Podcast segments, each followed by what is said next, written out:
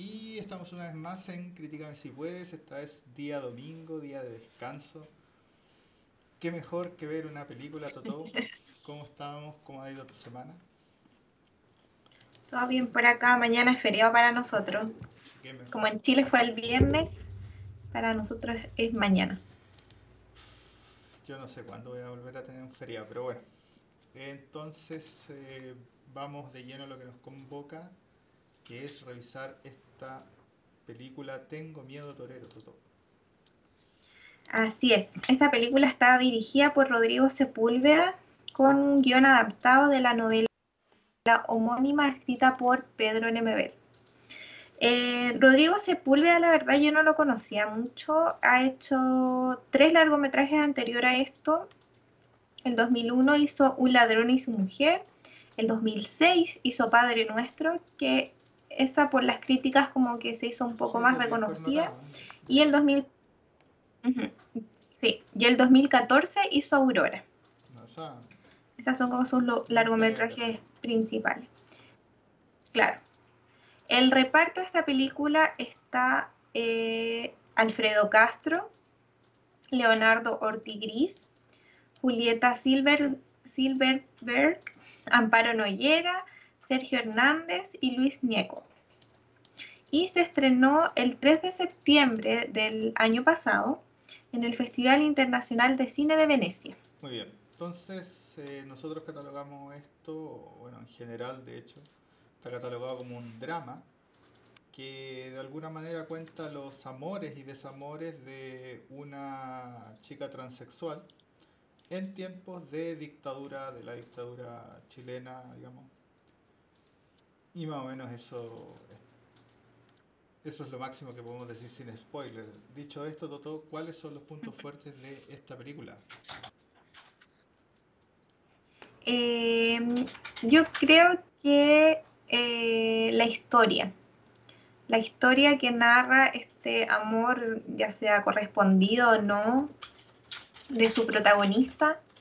Y eh, que, por así decirlo, se encuentra con, con, esta persona que,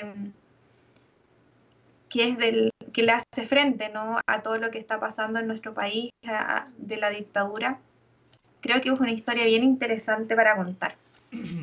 Eh, a mí, con respecto a la trama, la encuentro bien interesante. Eh, me gusta, por ejemplo, hay elementos o muchas películas chilenas que comentan la dictadura desde el punto de vista más como la dictadura misma y qué sé yo. Eh, a mí me gusta que, que la dictadura o, el tiempo en sí mismo, la época, use como un contexto y no como, como parte absoluta de la historia. Entonces me parece que eso logra bastante bien, eso simplemente tener un contexto de historia que está en ese punto, pero que la historia no sea en verdad de eso. Eh, en ese sentido, me gusta también cómo muestran o cómo fue la vida, de hecho, de, de los transexuales, básicamente, o el estilo de vida de los transexuales en dictadura. Y, y no solo eso, sino que además eh, la historia coteja un poco la cosa revolucionaria y de cómo de hecho, yo siento que juega hasta como una suerte de alegoría en ese sentido de que ni siquiera en términos de política, ellas se pueden sentir parte de uno u otro lado. Entonces, ese, ese elemento a mí me parece como súper interesante, así como, como, ah, mira, porque no podemos, o sea, los militares nos quieren matar y los y en una parte hay una frase, y, y de hecho esa es cierta, por si acá, eh, que ella dice, dicen que los comunistas no tienen no tienen maricones. Y también es cierto, sí. O sea, eh, hay íconos del comunismo extremadamente homofóbicos y entonces es interesante cómo no solamente desde el punto de vista así como más humano, sino que como que en todo punto de vista eh, cae en esa concepción de no pertenecemos y nadie como que nos banca en ninguna suerte de agrupación. Esa cosa como que me pareció bien interesante y creo que se muestra bastante bien. Por otra parte, como decíamos, la cosa contextual me gusta y finalmente que la historia se trata de algo como íntimo básicamente y que no es de la dictadura, como decía antes, sino que es una cosa como más íntima, eh, como súper personal y es bien interesante porque al final es como una historia romántica realmente la película en contexto de dictadura, es como, como el amor en tiempos de cólera básicamente de García Márquez, pero este Tengo miedo torero una suerte de amor en tiempos de dictadura y más encima en este contexto de homosexualidad o bueno, transexualidad en este caso, pero digamos por extensión, ¿no? no sin perjuicio de herir a nadie. Eh, claro. Eh,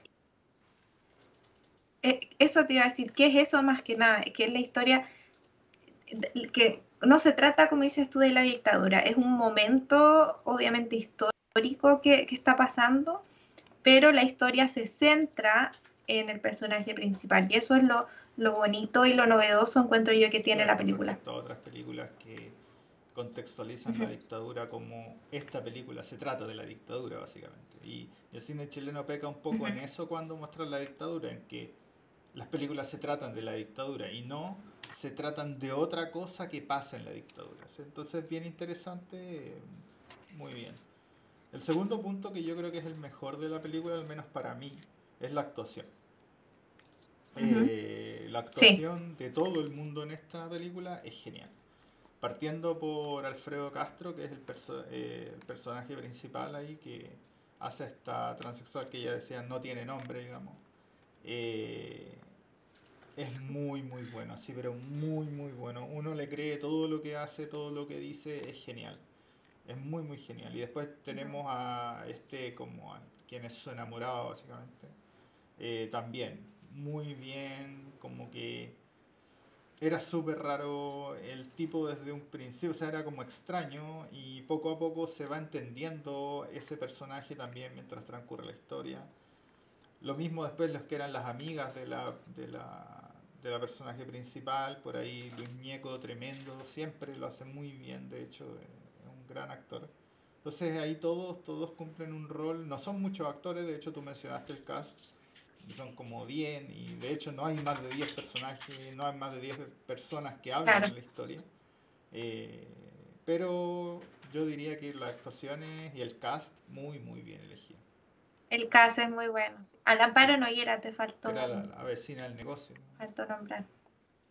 La, la, vieja copuchenta ahí del, del barrio. era la dueña del negocio que tenía los recados, tenía el teléfono y todo.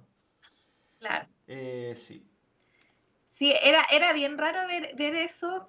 A mí me pasó, bueno, no sabía que antiguamente no todos tenían teléfono en sus casas.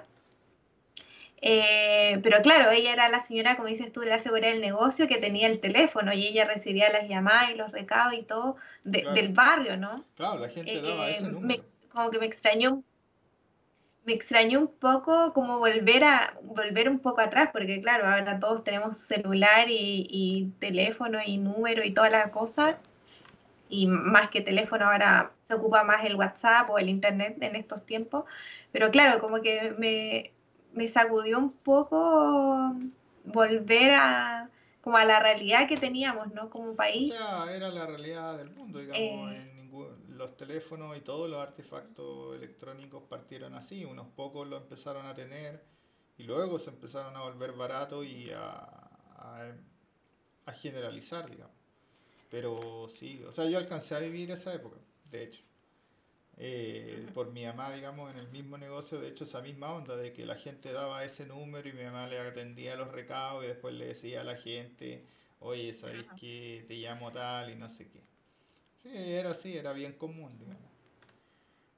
Bien eh, interesante. Otro elemento que lo mencionamos un poco con respecto a la... O sea, lo, mencioné, pero muy a la pasada, es los personajes. Eh, no como actuación, sino como personajes mismos de ficción. Eh, a mí me gustaron mucho y cómo se desarrollan en el tiempo me encantó. Eh, hay que decir que este es un personaje, el personaje principal, esta eh, chica transexual, pero, pero vieja, digamos. Eh, ella ya pasó, de hecho ella misma dice, ya pasó sus mejores momentos, ya no espera mucho de la vida y llega a conocer a un tipo producto de una serie de situaciones fortuitas, básicamente, y de, alguna manera es casi que amor a primera vista, o sea, uno entiende inmediatamente la tensión sexual que hay ahí, y es, de hecho yo creo que está muy bien representada. Y por eso mismo encuentro que el otro tipo, eh, no, no como actor obviamente muy bien, pero como personaje, el personaje de él era muy, muy interesante. Cómo uno va, como que, porque uno siente la tensión sexual entre los personajes, pero también el tipo hace cosas que dan a entender que como que está utilizando a la chica para, para otras cosas, entonces siempre está esa dualidad que queda como en, duda. Entonces, ¿qué pasa? ¿Cuál es, cuál es el real objetivo de este tipo? Y me encanta cómo se desarrolló ese elemento de, la, de ese personaje. Porque, bueno, son los dos personajes principales, el, la chica y, el, y este otro. Eh, Carlos. Carlos. Se, me había olvidado, perdón. Y entonces sí, definitivamente ahí hay otro gran punto de la película que creo yo que se trata de dos personajes, bien simple en ese sentido, no, no hay mayor complejidad, pero el tratamiento que tiene sobre esos personajes y cómo son esos personajes, sus, digamos, sus intimidades o sus secretos más, más relevantes, son muy, son llevados a cabo de manera magistral. A mí me encantó. No sé si algo que comentar. Sí, la verdad es que está muy, muy bien hecha eh, la creación de personajes en ese sentido. Eh, pucha, no, no, no, podría agregar nada más a lo que dijiste porque creo que, eso es. Pero eh, con respecto a eso, a mí me pasó que sentí un poco débil el guion. En sí, eh, tiene partes que, claro, que son muy íntimas, como dices tú, que son solo ellos dos y, momentos así como de profundidad de, sentimientos y, y eso pero eh, em, no encontré que, estuvo tan bueno el guion. Creo que le podrían haber sacado mucho más provecho. Ah, hay que pensar que igual la película era no es muy larga, es como hora y media, hora cuarenta, algo así. Eh, yo creo que reforzar un poco eso tiene que ver también con empezar a poner más escenas, más de la cotidianidad y, y no era mucho interés. De hecho, las escenas de la cotidianidad era como para demostrar, para, para literalmente hacer un punto de lo que estaba pasando. De hecho, la película en ese, en ese sentido hace una serie de secuencias que son como puntos que nos permite ver un poco de cuál era la relación entre los dos, pero más allá de eso no, no indaga. Así mm. que estoy de acuerdo en ese sentido, pero creo que tiene que ver con una decisión de producción más que de, hay que pensar que esto es un libro, pues esto es la adaptación de un libro, entonces ahí los productores seguro dijeron, mira, sabéis que no queremos una película, no queremos un Señor de los Anillos, queremos una cosa que pueda ser llevadera. Y, yo creo que en ese sentido, personalmente creo que igual esa es una decisión razonable, porque siento que, que si nos mostraban más y la película duraba más tiempo, se hubiera puesto un tanto tediosa. Creo que la película dura como más o menos lo que tiene que durar pero producto de eso... Y tiene un muy buen final, hay que decirlo. Y producto de eso, eh, ¿cómo se llama? Sí, no, tiene muy, muy buen final. Pero producto de esta cosa de guion que decía, o sea, producto de esta cosa de duración, estoy de acuerdo que pierde eh, un poco de peso de guion. O sea, básicamente transaron ahí, nada que hacer. Yo, yo, creo que eso es como lo único que me dejó como un poco, que es como el punto más débil que, que encuentro, porque claro, la actuación, el, el, la, la, historia es, es, muy bueno, todo lo demás. Y en cuanto a los elementos técnicos, creo que está muy bien filmada. De hecho, eh, claro, se ven unos planos de muy pocos planos, porque como esto ocurre en la la mayoría de las cosas ocurre dentro de la casa de, esta mujer. Eh, se, ven como, como que está bien hecha la iluminación, porque claro, es un lugar dentro con, muy, con poca luz de repente. Eh, eh, la casa donde vivía estaba en muy malas condiciones porque mm, había pasado el terremoto y no lo habían arreglado y, y ella vivía como entre comillas ahí como que se había tomado la casa. Entonces, claro, como que no, tenía mucha luz, eh, tenía una radio a pila. Entonces, en términos de, como para hacer real eso, encuentro que está muy bien hecho la, la, iluminación, ya que tenían poca luz, está muy bien realizada también. Y eh, se nota como en las tomas más íntimas, cuando están ellos dos, como el enfoque que tiene, se ve como esa intimidad, me traspasaron esa intimidad a través de la cámara. Encuentro que en, ese sentido está muy bien eh, dirigida la película. Definitivamente, eh, en términos, creo yo, donde lo que mencionaste tú, el aspecto técnico para mí que más destaca, definitivamente la iluminación eh, la iluminación es, muy muy potente. Hay que pensar que esto no solo está filmado principalmente en esta casa como más bien lúgubre, sino que además principalmente en la noche.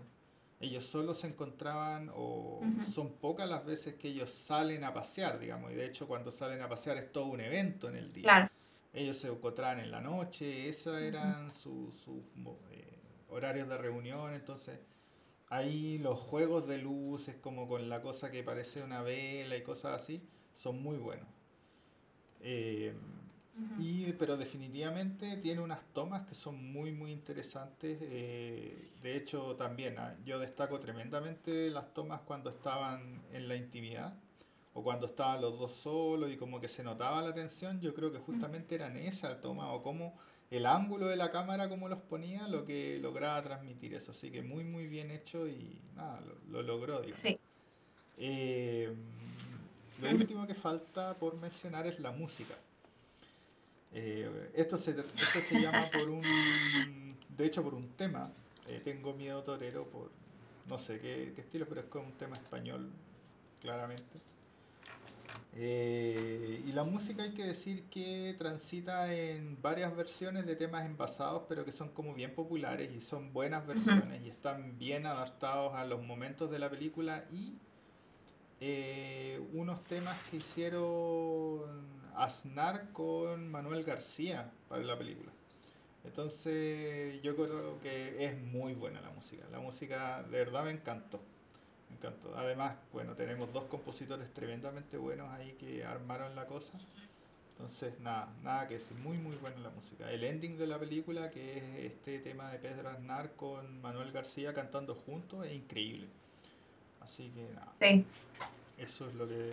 Así es, muy buena, muy buena la música. Claro, eh, la, la, no, no dijimos eso, que el título de la película es por una canción eh, a mí me pasó, pucha, yo la verdad es que no conocía de esta música envasada, no conocía ni una canción, la verdad. Eh, sí, eh, esto va más para, para, lo español, así como bien de esta onda, ¿cómo decirlo?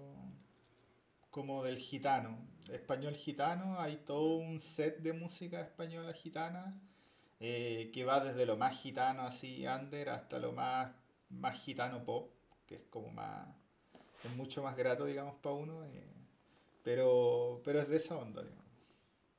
Eh, sí, yo tuve un tiempo escuchando ese estilo de música, así que igual lo ubico un poco. Muy bien. Em, dicho esto, algo ¿se queda algo más por comentar, Toto? Creo que no. Entonces, ¿qué nota le ponemos a esto? Eh, uy, difícil. Yo, yo creo que Mm, estuvo difícil esta decisión. Eh, yo le pongo la verdad un 7.5. A mí me gustó la película, me encantó obviamente la actuación. Eh, creo que mm, se ve obviamente de nuevo que, que, tenemos grandes actores en el cine chileno. Creo que Alfredo Castro es uno de los grandes actores que tenemos y acá supieron aprovecharlo. Eh, como dije anteriormente, la, historia eh, es muy buena, eh, pero me quedaron, me quedó como a gusto de algo más. Solo por eso mi nota es un 7.5. Un 7.5, la película es bien buena, bien interesante. pero por algún motivo deja como con gusto a poco al final.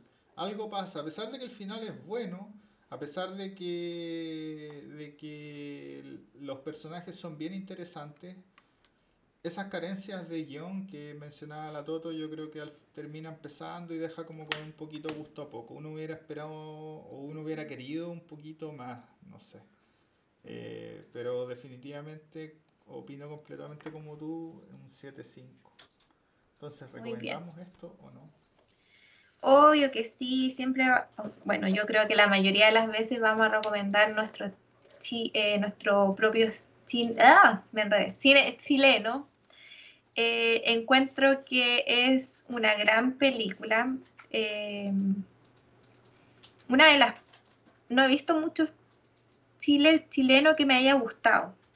Soy como bien crítica en ese sentido, trato de ver cine chileno, pero la verdad es que encuentro que ahora este último hecho películas y largometrajes y cortometrajes muy bueno. Así que a lo mejor es algo de ahora.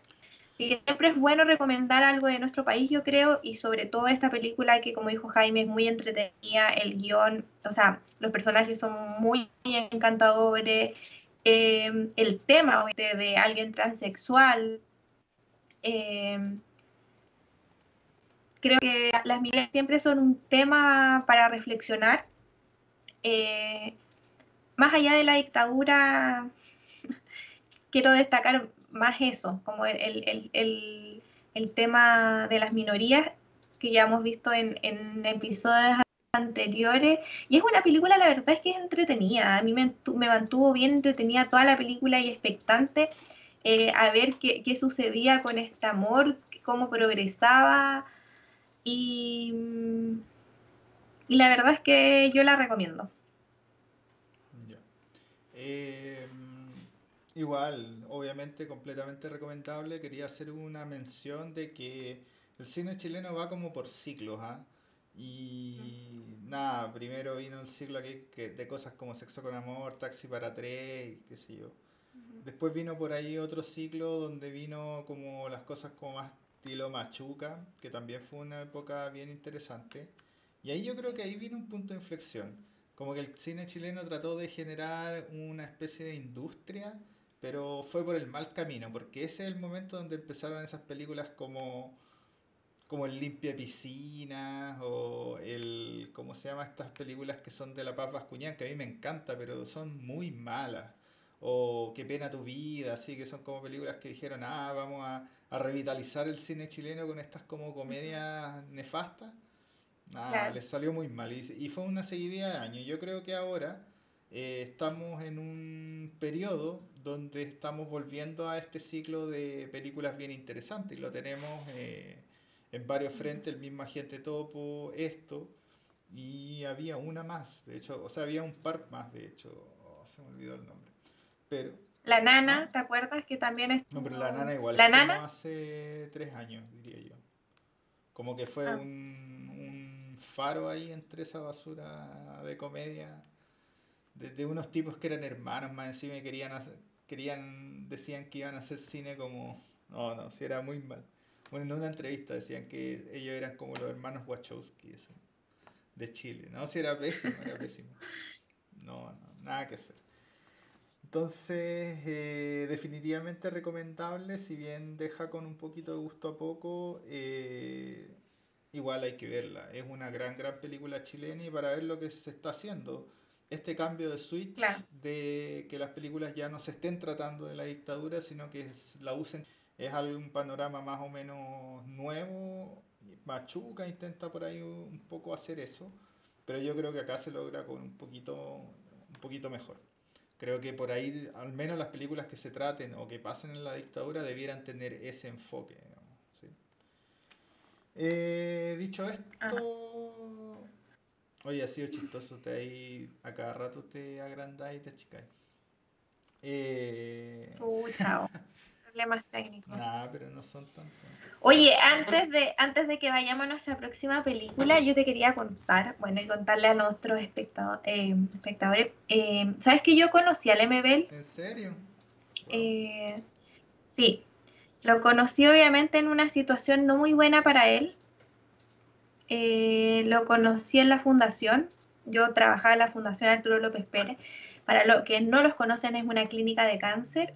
Y ahí me lo encontré como paciente. Wow. Estuvo ahí en nuestro servicio. Eh, no era una persona muy. Va a ser feo, agradable es la verdad. Eh, no sé si fue por, porque era su último tiempo que estaba así, yo la verdad lo conocí en un instante nomás, así que eso, como comentario. O sea, es que nada, ya yo me imagino que estaba viejo, estaba así en las últimas, sufriendo, nada. Ya no queda mucho tiempo en ese instante para el carisma, no, no creo. Pero bueno, igual interesante la, la, historia. Y alguna vez voy a indagar. La anécdota. Si hablaste, ¿no? Y eso. Eh, entonces ahora pasamos a nuestra próxima película. Que va a ser. Así es. Queremos saber por qué esto le ganó a nuestra gente topo. Así que vamos a ver esto y vamos a analizarlo. Obviamente ese capítulo va a ser más distinto con respecto a los otros capítulos porque esto es un documental, pero igual esperamos desentrañar si esto merecía ganar. Estamos pegados en los Oscar y estamos picados, básicamente. Esto, es la, la verdad es que yo creo que... Eso iba a decir, yo creo que seguimos pegados ahí un poco con los Oscars. Esta es la del picado completamente, así que hay que saber qué tenía el pulpo que le ganó al. Pero claro, una autocrítica no, no alcanzamos nosotros a ver todas las películas y todos los documentales, así que... Obviamente compararlo con el eh, es, está bien.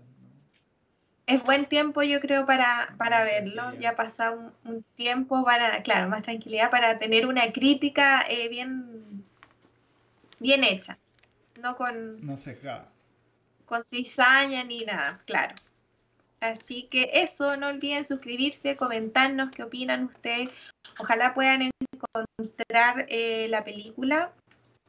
Eh, no sé en qué plataforma está, la verdad. Tengo miedo, Torero, estoy hablando. Y obviamente mi maestro el pulpo está en Netflix. Así que con eso nos vemos la próxima semana en... Críticame si puedes. Críticame si puedes. Dominado.